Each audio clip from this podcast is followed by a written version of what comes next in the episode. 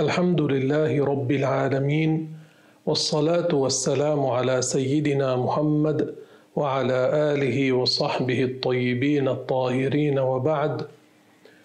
أذكركم بإخلاص النية لله تبارك وتعالى في الاستماع إلى علم الدين.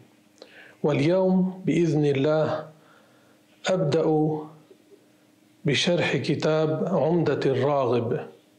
وهذا الكتاب للشيخ عبد الله بن محمد الهرري رضي الله عنه ونفعنا به. فهذا ينبغي أن يعتنى بما فيه من العلم وأن يصغي كل واحد منكم لله تعالى لما سأقرأ إن شاء الله.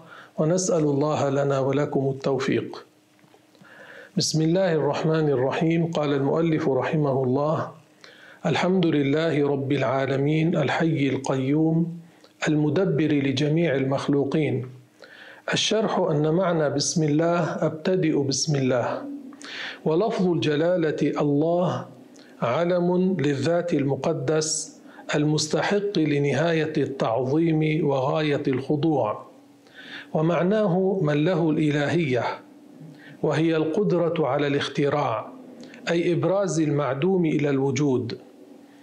والرحمن معناه كثير الرحمة أي الكثير الرحمة للمؤمنين والكافرين في الدنيا وللمؤمنين في الآخرة. والرحيم أي الكثير الرحمة للمؤمنين. فالله سبحانه وتعالى في الدنيا رحم الكافر والمؤمن. أليس الكافر يأكل ويشرب ويتنفس وعنده صحة؟ هذه رحمة. أما في الآخرة فالرحمة فقط للمؤمنين. من مات على غير دين الإسلام فهذا كما جاء في القرآن الكريم الله تعالى لا يغفر له ولا يسامحه ويخلد في نار جهنم.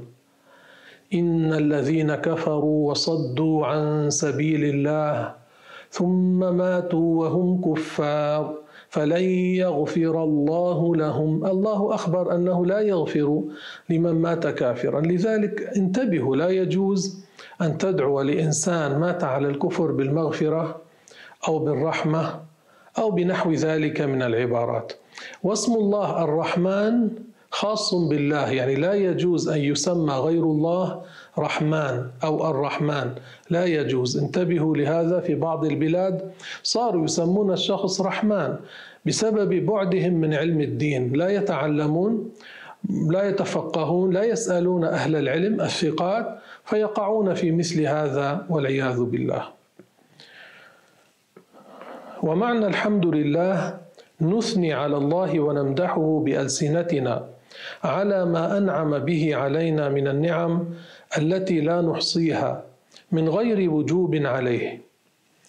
ورب العالمين معناه مالك العالمين أي مالك كل ما دخل في الوجود. والمدبر لجميع المخلوقين أي الذي قدر كل ما يجري في العالم. كل ما يدخل في العالم بتقدير الله وبعلم الله وبمشيئة الله. الإنسان وجد بتقدير الله. والبهائم وجدت بتقدير الله والشمس والقمر وهذه الأرض والسماوات وبقية الأراضي كل هذا وجد بتقدير الله وخلق الله وعلم الله ومشيئة الله. ثم الأعمال التي يعملها بنو آدم والجن والملائكة أيضا بتخليق الله وتقدير الله وعلم الله ومشيئة الله. القرآن أثبت ذلك والرسول صلى الله عليه وسلم والعقل السليم يشهد لهذا. الله يقول وخلق كل شيء فقدره تقديرا كل شيء والله يقول قل الله خالق كل شيء قل الله خالق كل شيء. كلمة شيء يدخل تحتها كل ما يدخل في الوجود يدخل تحت كلمة شيء. ففعل العبد إن كان خيرا إن كان شرا إن كان كفرا إن كان إيمانا إن كان خاطرا إن كان تقلب قلب كل هذا بتقدير الله وعلم الله وتخليق الله ومشيئة الله. هكذا القرآن قرر وهكذا الرسول قرر وهكذا العقل السليم يشهد لذلك. لأنه لو كان يدخل في الوجود شيء بدون خلق الله لكان بخلق غيره ولو كان بخلق غيره لكان لله شركاء. والله سبحانه وتعالى منزه عن الشريك. ولو كان شيء يدخل في الوجود بدون مشيئة الله لكان رغما عنه ولكان مغلوبا والمغلوب لا يكون إلها. فإذا لا يجوز أن يكون شيء يدخل في الوجود إلا بمشيئة الله.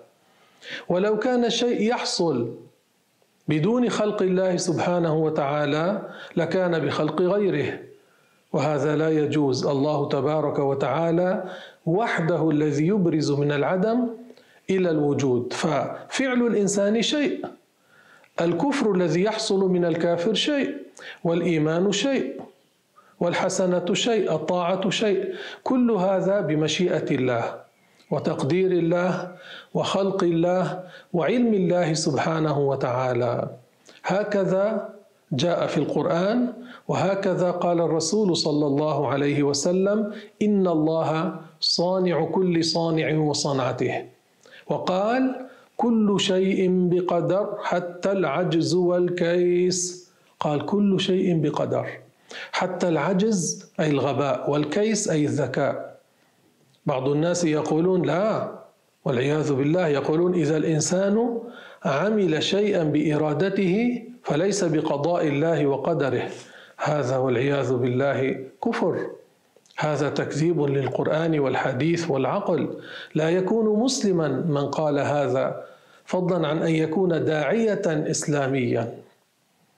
بعض الذين يدعون العلم والإرشاد والإصلاح يقولون هذه المقالة الفاسدة. المؤمن يقول ويعتقد أن كل شيء بقضاء الله وقدره ثم نحن عباد لله نسلم لله لا نعترض على الله. ليس للإنسان أن يقول كيف ربنا خلق هذا من الإنسان ثم يحاسبه عليه. الله لا يسأل عما يفعل وهم يسألون. الله خلقنا هو له أن يأمرنا. وهو له أن ينهانا وهو له أن يسألنا. نحن علينا أن نطيعه سبحانه وتعالى. قال المؤلف رحمه الله وبعد فهذا أي هذا الكتاب مختصر أي من غيره جامع لأغلب الضروريات أي الأشياء التي لا يجوز للمكلف أن يجهلها من علم الدين. ويقال الضرورة أيضا في الاصطلاح عند العلماء ما نزل بالعبد مما لا بد من وقوعه التي لا يجوز لكل مكلف جهلها يعني لا يجوز للمكلف أن يجهل هذه المعلومات هذا العلم يجب عليه أن يتعلمه. فكروا يا أحبابنا فكروا. أغلب الناس يتعلمون ما فرض الله لا فإذا هم مقصرون. أغلب الناس يؤدون ما فرض الله. لا فإذا هم مقصرون وهم مسؤولون. أغلب الناس لا يلتفتون إلى علم الدين. جعلوه كأنه فضلة زائدة وراء ظهورهم لا يلتفتون إليه وهذا من سوء الحال.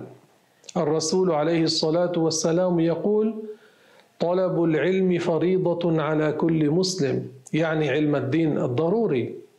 قال طلب العلم فريضة على كل مسلم. وقال من يرد الله به خيرا يفقهه في الدين. معناه الذي لم يرد الله به خيرا كثيرا لا يكون متفقها في الدين. فما بال هؤلاء الناس لا يتعلمون ما فرض الله. وكثير منهم يقولون لم لا ينصرون الله؟ وهم يعصونه ولا يطيعونه. وكثير يكفرون بالله. في بلادنا في البلاد العربية كثير من الناس ممن ينتسب للإسلام يشتمون الله. سمعتم من يلعن الله والعياذ بالله من الكفر. ومن ينسب لله الأخت والولد والبنت والعجز والجهل والتغير والانفعال. كل هذا يخرج من الإسلام. هذا أين يوجد في بلاد المسلمين؟ من أناس يظنون بأنفسهم أنهم من المسلمين.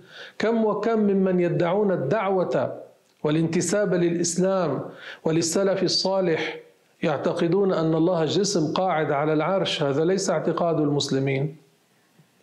هذا ليس اعتقاد المسلمين. اعتقاد المسلمين أن الله موجود لا يشبه شيئا ولا يشبهه شيء من الخلق.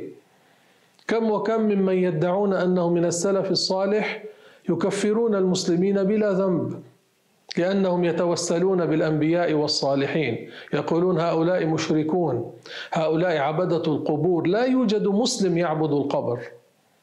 لا يوجد مسلم إلا ويعتقد أن الله هو الخالق وحده وهو الضار والنافع على الحقيقة وأنه لا يجري شيء في هذا الكون إلا بمشيئته وتقديره وعلمه. هذا اعتقاد المسلمين. كل المسلمين يعتقدون هذا ويعتقدون أن الأنبياء مباركون وأن الصالحين مباركون فيهم بركة فيهم خير وأنهم ينفعون بإذن الله في حياتهم وبعد مماتهم. هذا مقرر عند كل المسلمين عند كل الأئمة عند كل أهل الصلاح عند كل أهل الفهم. لكن هؤلاء شذوا عن المسلمين. ويستميلون الناس إليهم بتمويهات تجري على الجهال تمشي على الجهال. لذلك أقول لكم تعلموا علم أهل السنة من أهل المعرفة الثقات. وعلموا أولادكم حتى تحصنوا أولادكم حتى تحفظوا أولادكم من الوقوع فيما لا تحمد عقباه. ثم تندمون حين لا ينفع الندم. والجهل هو في الاصطلاح انتفاء العلم بالمقصود بأن لم يدرك أصلا وهو الجهل البسيط. يوجد جهل يسمى جهلا بسيطا. إنسان جاهل لم يدرك لم يتعلم ويعلم أنه جاهل يقال عنه جاهل بسيط. أو أدرك على خلاف هيئته في الواقع وهو الجهل المركب. وكم وكم من الناس جهال مركبون. قال حمار الحكيم توما لو أنصفوني ما كنت أركب لأنني جاهل بسيط وراكبي جاهل مركب. هكذا قال بعضهم. جاهل مركب يعني جاهل يظن بنفسه أنه عالم. على خلاف الصواب يظن أنه على الصواب. لذلك قلت وأقول الجاهل يفسد ويظن أنه يصلح. إذا كلمته هذا الجاهل المركب يجادلك يناقشك لأنه جاهل مركب يظن أنه على حق على علم وهو ليس على شيء. من خالف القرآن ليس على شيء. من خالف الرسول ليس على شيء. لا يلتفت إليه هذا. من الاعتقاد ومسائل فقهية. الفقه لغة الفهم. واصطلاحا العلم بالأحكام الشرعية. معرفة النفس ما لها وما عليها هذا الفقه. تفقهوا في الدين. من لم يتفقه على خطر. من يريد الله به خيرا يفقهه في الدين. يعرف ما له وما عليه ماذا يجب عليه وماذا يحرم عليه.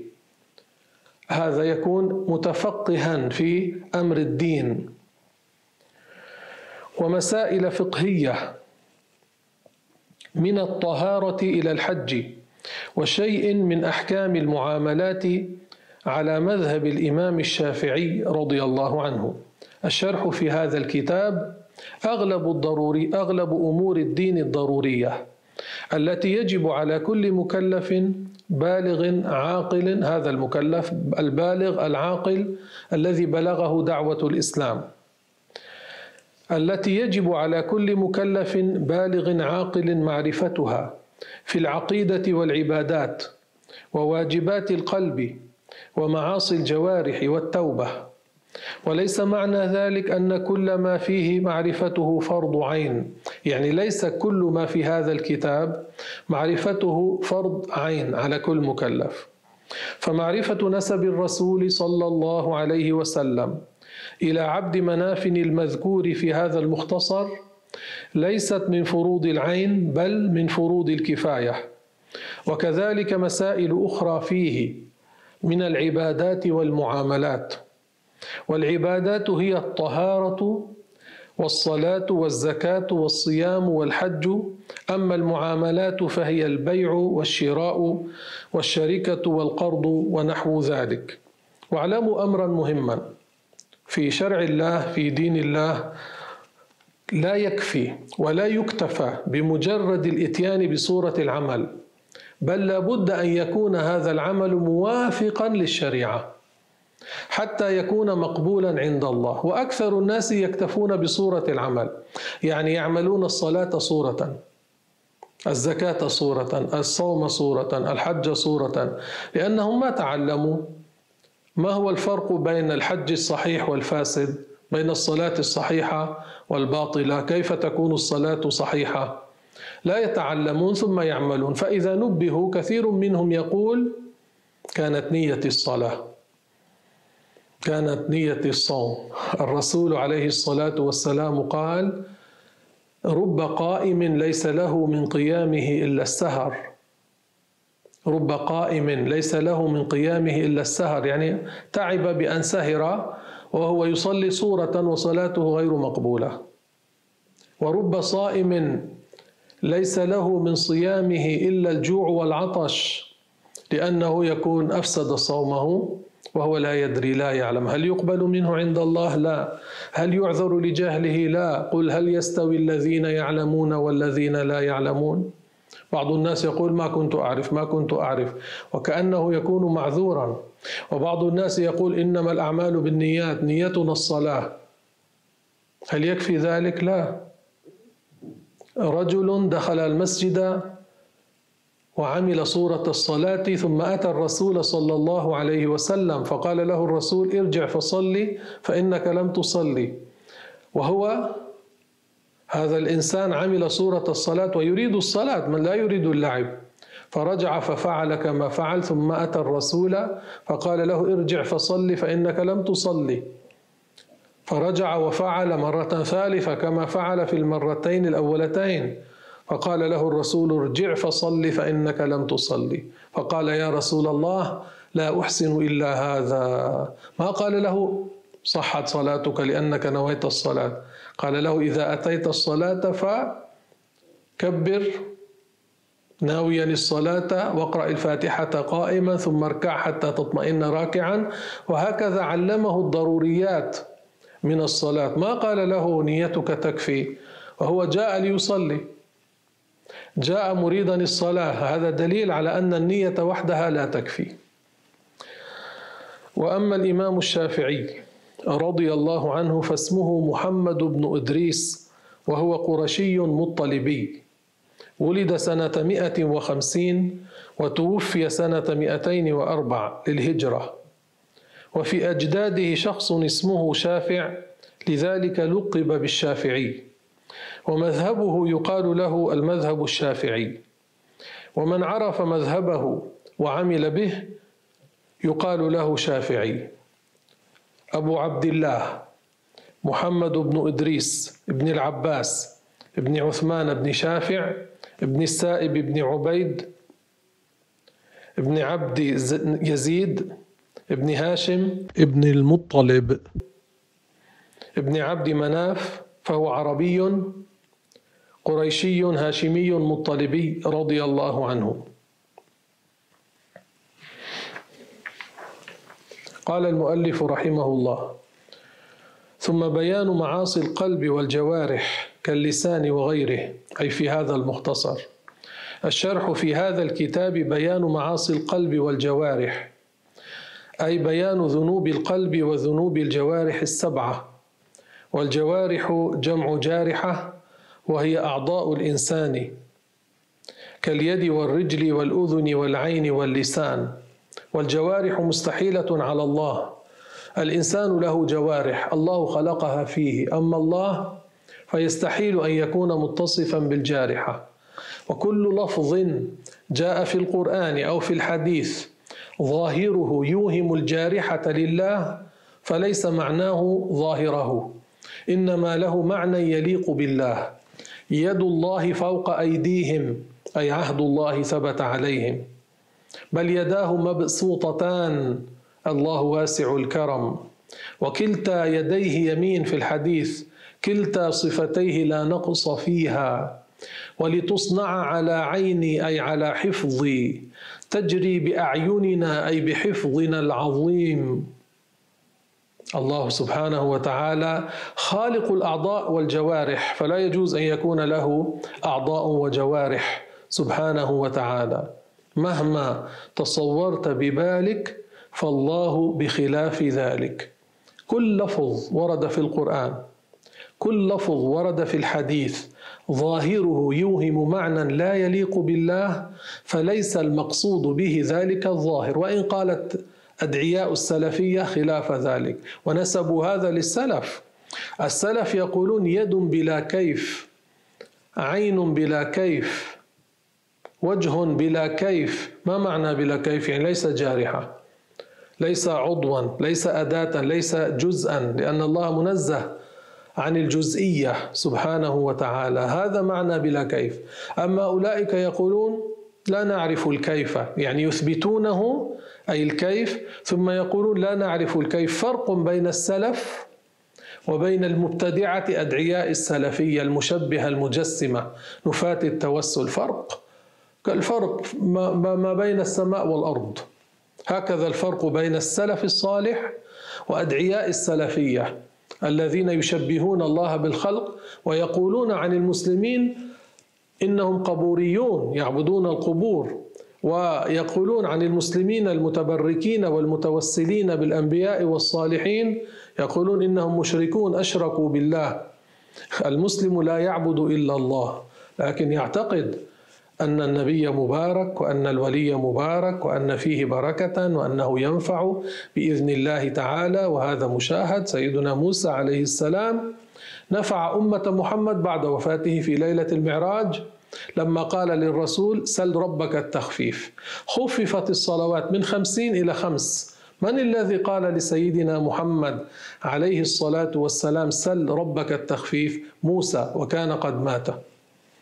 الرسول يقول إنه لما أتى قبر موسى عليه السلام في ليلة الإسراء فإذا هو قائم يصلي كان يصلي في قبره ثم لقيه في السماء ثمانية من الأنبياء التقى بهم الرسول عليه الصلاة والسلام في السماوات إكراما لرسول الله صلى الله عليه وسلم. هذا نهج السلف الصالح الحقيقي. يتبركون بالصالحين وبالأولياء ويعتقدون أن لهم نفعا في حياتهم وبعد وفاتهم. هذا الحافظ الخطيب البغدادي حافظ كبير له كتاب يسمى تاريخ بغداد يروي فيه بالإسناد إلى الإمام الشافعي الرجل الصالح المجتهد المطلق الذي هو من السلف الصالح أنه قال الإمام الشافعي يقول إني لأتبرك بأبي حنيفة. هم يقولون ما في بركة في الميت ما في بركة. يقولون لا ينفع. قال إني لأتبرك بأبي حنيفة. وما عرضت لي حاجة إلا صليت ركعتين ثم أتيت قبره فأسأل الله عنده أي عند أبي حنيفة للتبرك. قال فما تلبث حاجتي أن تقضى لي. هل يقال عن الشافعي مشرك؟ وهو من السلف الصالح. هل يقال عنه فعل هذا فوقع في الشرك؟ لا. هؤلاء أئمة هدى. أبو حنيفة والشافعي ومالك وأحمد أئمة هدى. عبد الله بن أحمد بن حنبل رضي الله عنهما. قال عبد الله سألت أبي يعني الإمام أحمد عن الرجل المسلم يمس منبر النبي صلى الله عليه وسلم تقربا إلى الله ويقبله ويفعل مثل ذلك بالقبر. قال أبي لا بأس بذلك. قال الإمام أحمد لا بأس بذلك. هذا في كتاب العلل ومعرفة الرجال. فماذا يقولون وهم ينتسبون إلى أحمد زورا وبهتانا؟ قال المؤلف رحمه الله الأصل الأصل معناه ما يبنى عليه غيره أي أصل هذا الكتاب لبعض الفقهاء الحضرميين وهو عبد الله بن حسين بن طاهر. ثم ضمن زيادات كثيرة من نفائس المسائل. الشرح أصل هذا الكتاب للشيخ عبد الله بن حسين بن طاهر العلوي يعني المنسوب إلى علي الحضرمي. توفي سنة 1272 للهجرة. والعلوي نسبة إلى علوي بن عبيد الله في اصطلاح أهل حضرموت. ثم زاد المؤلف على الأصل زيادات جيدة وهذا هو شأن الاختصار المعروف عند المؤلفين. لأنه ليس ملتزما عندهم أن لا يبدل المختصر في مختصره بعض ما في الأصل أو أن لا يأتي بزيادة. يعني أن كلمة علوي هي في الأصل معناه المنسوب إلى سيدنا علي. لكن في اصطلاح أهل حضرموت الذي ينتسب إلى علوي ابن عبيد الله يقال عنه علوي. ونفائس المسائل معناها المسائل الحسنة. فإن الشيء الحسن يقال له نفيس يقال هذا نفيس ومسألة نفيسة. فهذا الكتاب فيه من جواهر العلم ما يحتاج إليه المكلف من الضروريات. قال المؤلف رحمه الله مع حذف ما ذكره في التصوف وتغيير لبعض العبارات مما لا يؤدي إلى خلاف الموضوع وقد نذكر ما رجحه بعض من الفقهاء الشافعيين كالبلقيني لتضعيف ما في الأصل. الشرح ترك المصنف رحمه الله من أصل هذا الكتاب ما يتعلق بالتصوف مما ليس من الفرض العيني. وضعف بعض المواضع التي في الأصل وذكر ما رجحه البلقيني رحمه الله وهو الشيخ سراج الدين عمر بن رسلان وكان في عصره عالم الدنيا. قال المؤلف رحمه الله فينبغي عنايته به يعني ينبغي للمكلف أن يعتني بهذا الكتاب ليقبل عمله حتى يكون عمله موافقا للشريعة لأنه إن لم يكن موافقا للشريعة لا يقبله الله. أسميناه مختصر عبد الله الهرري الكافل بعلم الدين الضروري. والدين ما ورد به الشرع من التعبد ويطلق على الطاعة والعبادة والجزاء والحساب.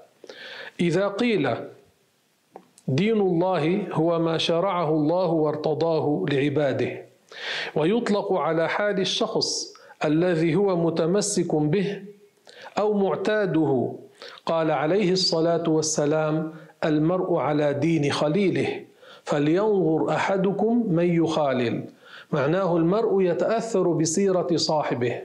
فليفكر أحدكم من يصاحب حتى يصاحب الطيبين حتى يصاحب الصالحين ليستفيد من صحبتهم. معناه الإنسان يقتدي بخليله.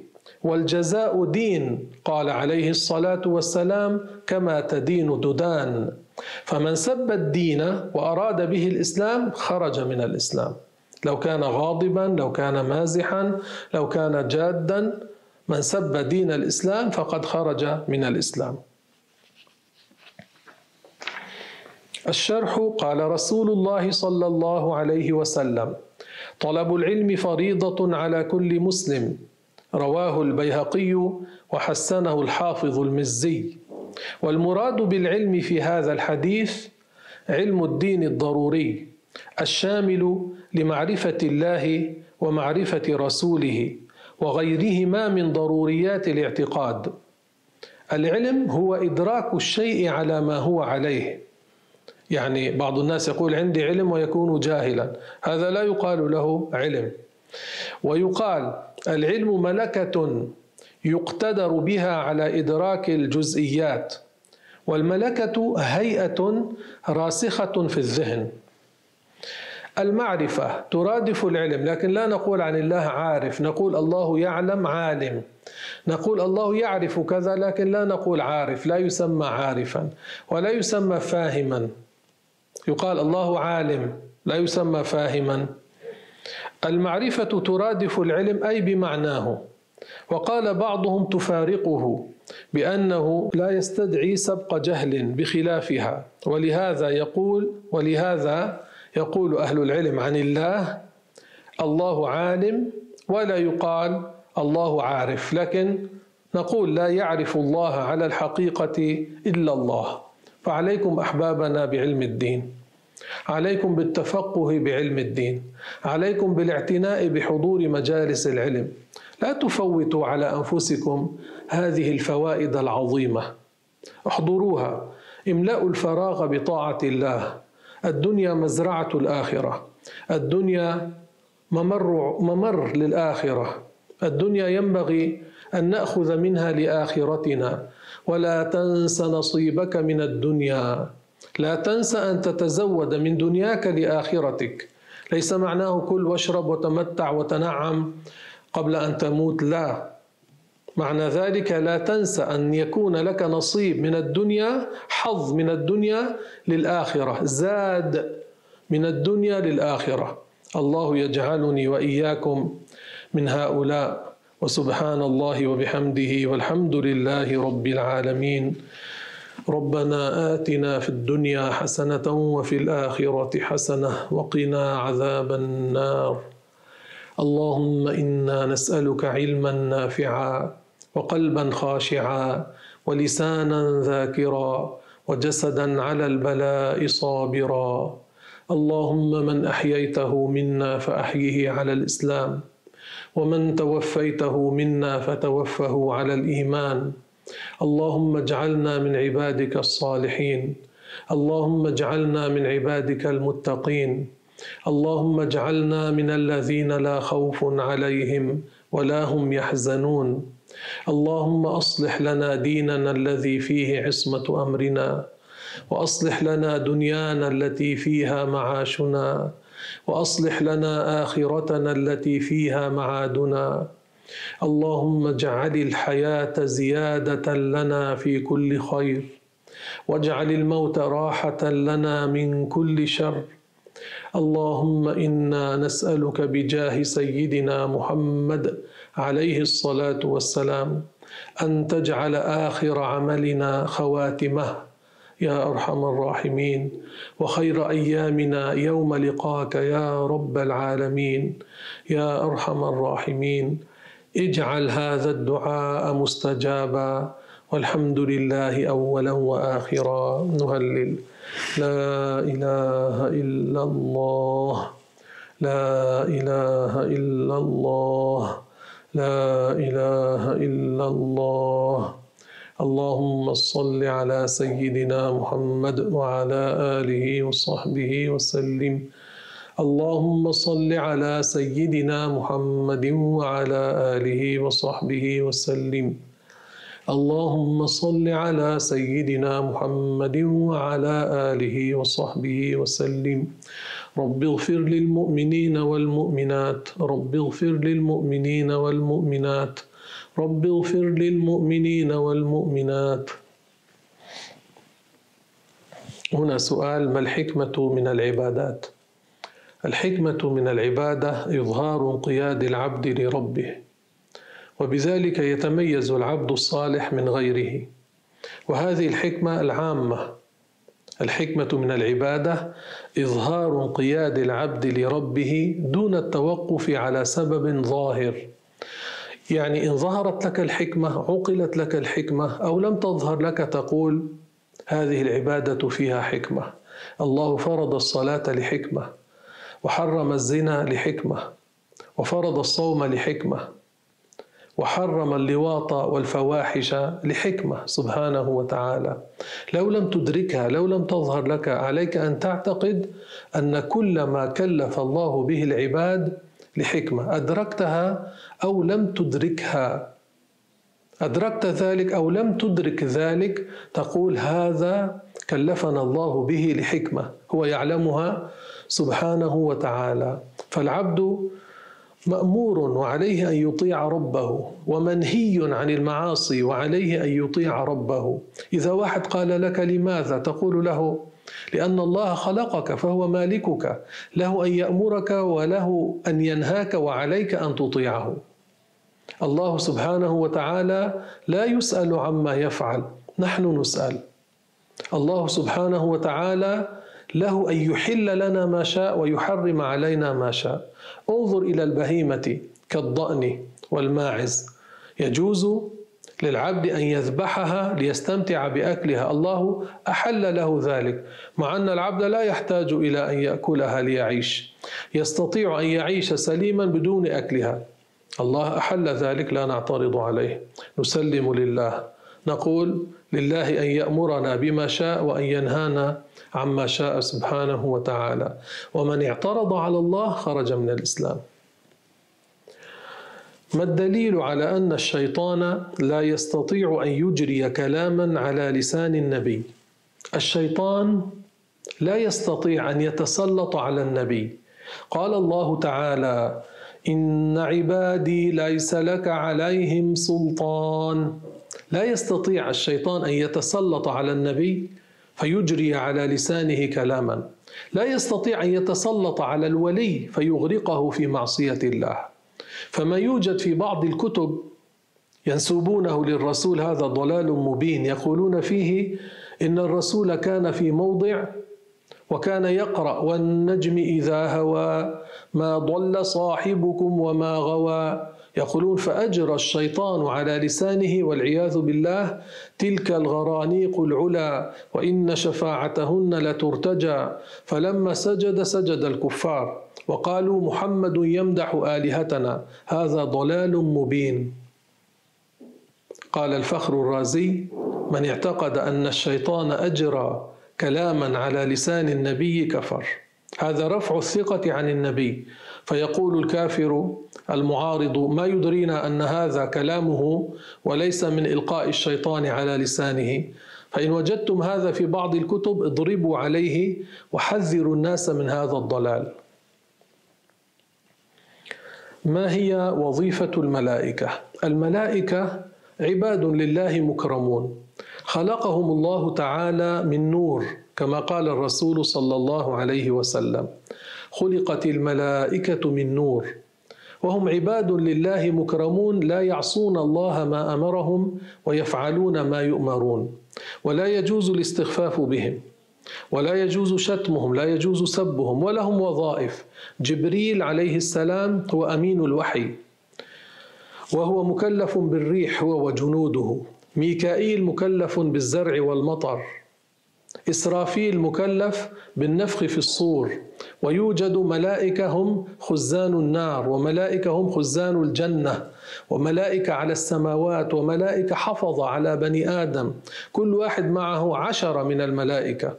ويوجد رقيب عتيد ما يلفظ من قول إلا لديه رقيب عتيد يكتبان الحسنات والسيئات والمباحات. وأيضا الملائكة الكرام لا يتشكلون بأشكال بشعة كالخنازير والقردة والحية والفأر. قد يتشكل أحدهم بشكل رجل جميل الخلقة وليس بشكل امرأة. لا يتشكلون بأشكال الإناث الملائكة. وكلهم أولياء الله وكلهم لا يعملون المعصية وكلهم سيموتون إلا من استثني. قال بعض العلماء حملة العرش لا يموتون وخازن الجنة وخازن النار وزبانية جهنم هؤلاء مستثنون من الموت. ولا يجوز الاستهزاء بهم. بعض الناس إذا سئلوا عن طفل يقولون يأكل الرز مع الملائكة. الملائكة لا يأكلون. ولا يشربون ولا يتناكحون ولا يتوالدون. خلق خلقهم الله تعالى سبحانه وتعالى. ليسوا كالبشر لا ينامون لا يتعبون من طاعة الله. هنا سؤال إن كانت المرأة صائمة فطرأ عليها دم الحيض ماذا تفعل؟ المرأة إن كانت في نهار الصيام طرأ عليها دم الحيض بطل صومها. أخذت الثواب على ما نوته من الصيام والإمساك الذي أمسكته. طرأ عليها الحيض فسد صومها لها أن تأكل وتشرب. فسد الصوم. يعني لا يلزمها أن تمسك بقية النهار ويلزمها قضاء هذا اليوم بعد رمضان ولو كان طرأ الحيض قبل المغرب بلحظة واحدة. لكن أخذت الأجر لأنها أطاعت ربها. يقول إن كنت في سفر واقتديت بشخص ونية القصر فقام للركعة الثالثة لأنه يتم. ماذا أفعل؟ من شروط القصر أن لا يقتدي الشخص الذي هو مسافر يقصر الصلاة الرباعية يعني يصليها ركعتين لعذر السفر. من الشروط أن لا يقتدي بمن يتم. فإن اقتدى بشخص يتم الصلاة يصلي الرباعية أربع ركعات إن كان في أول الصلاة أو في وسطها أو في آخرها يلزمه أن يصلي أربع ركعات. لو كان هو ناويا القصر وظن أن هذا يقصر الصلاة لكن تبين له أنه لا يقصر يلزمه أن يتم الصلاة ويصليها أربع ركعات. وهكذا يا أحبابنا يظهر لكم أن الشخص يحتاج إلى علم الدين. في صلاته في صومه في زكاته في حجه في معاملاته في تعامله مع الناس. لا يستغني أحد عن علم الدين. وبارك الله فيكم وزادكم خيرا.